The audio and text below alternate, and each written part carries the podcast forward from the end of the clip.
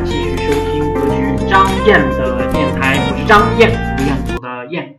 今天是周六啊，在北京天气还算不错，那么在别的地方可能雾霾就比较严重了啊。那么今天呢，哎，我们依然围绕着房子来展开我们的话题啊。今天我们聊一点比较轻松的，也不说房价涨了，也不说房价跌了啊，我们说说这个怎么去选择户型儿。对吧？这个可能是更多的人。啊，里边在决定买了房子之后啊，要选择的一些这个标准，嗯，大家都知道选房子要选南北通透的，对吧？但是我们还要注意一些其他的细节，哎，有的人可能比较信风水，对吧？有的人可能要信其他的，但是怎么住的更舒服啊？我们还是要考量一下这个细节的，对吧？那么打算买房。嗯，你就先考虑考虑户型，哎，如果说你这个户型没选对，对吧？是不是浪费了钱，住的不舒服，心里还不踏实啊？当然，投资就另说了啊。嗯，不过投资如果你户型选的好，那么它这个升值肯定要比那个户型烂的这个房子要好很多。第一呢，嗯，我们说一下这个房门的细节，它的开向要合理。实际上，房门开向就是很多人忽视的一个问题，但是有的时候却影响到了我们的生活质量，对吧？呃，尤其注意的是，室内的房门开向必须做到既不影响空间的使用，又能够充分的保护我们居住者的这个隐私。哎，例如这个卧室的房门。如果是内向开的，你就必须保证房门背后不需要放柜子、桌子这些物品，否则呢你影响出入。呃，如果是向外开的，你就要保证它不影响居住者在客厅其他区域的活动。啊，那说明这个户型是相对来说比较小的哈。啊，户型大的不可以可以不用考虑，我觉得。第二是走道不宜过多。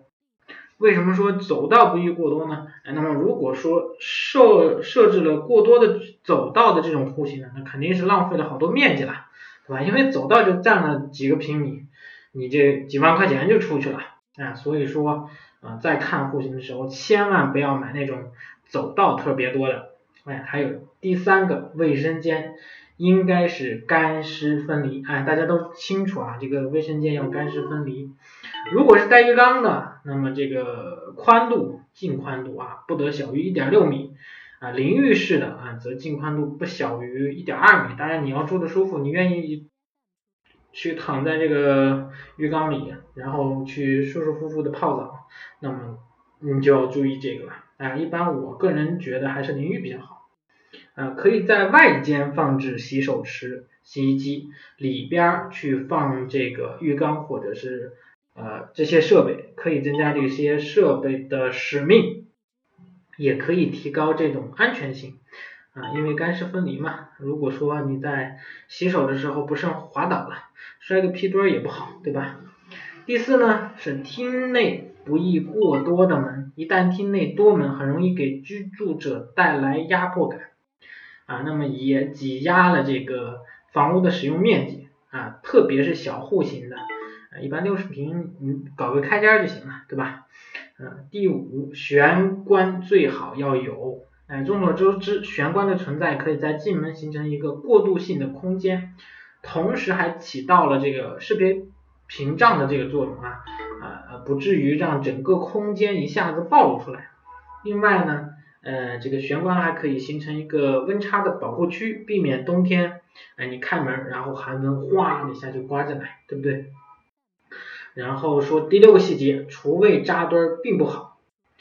哎，个人觉得哈，因为这个也说到了，厨卫如果说是相邻，呃，或者是相对啊，那个这样会节省空间，但是有的时候要注意注意啦，因为厨房是做饭的地方，而卫生间是洗浴的地方，特别是注意卫生的空间，由于。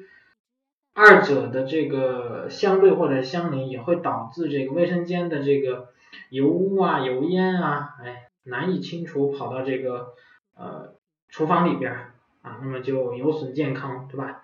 在风水学上也讲了，这个也不是特别好，所以这几个细节大家可以注意一下啊，嗯，这是一点点的小细节吧，啊，如果说是你比较在意这些，或者是这是你第一套房子，你想要住的舒服一些啊，那么还是要注意的，嗯，今天呢，哎，就跟大家唠到这儿啊，大家如果说觉得咱们的节目不错的啊，欢迎转发啊，欢迎支持。嗯，然后有相关的问题呢，咱也可以多交流啊。当然，咱们主要还是以这个投资理财为主，怎么去个人规划啊？当然，这个细节方面也有。嗯，如果说想系统的学习呢，呃，都可以吧啊。咱们也有这个免费解答问题的机会哈，免费三次。嗯，那么我的电话是幺三幺三零八六八五零。好，就到这里。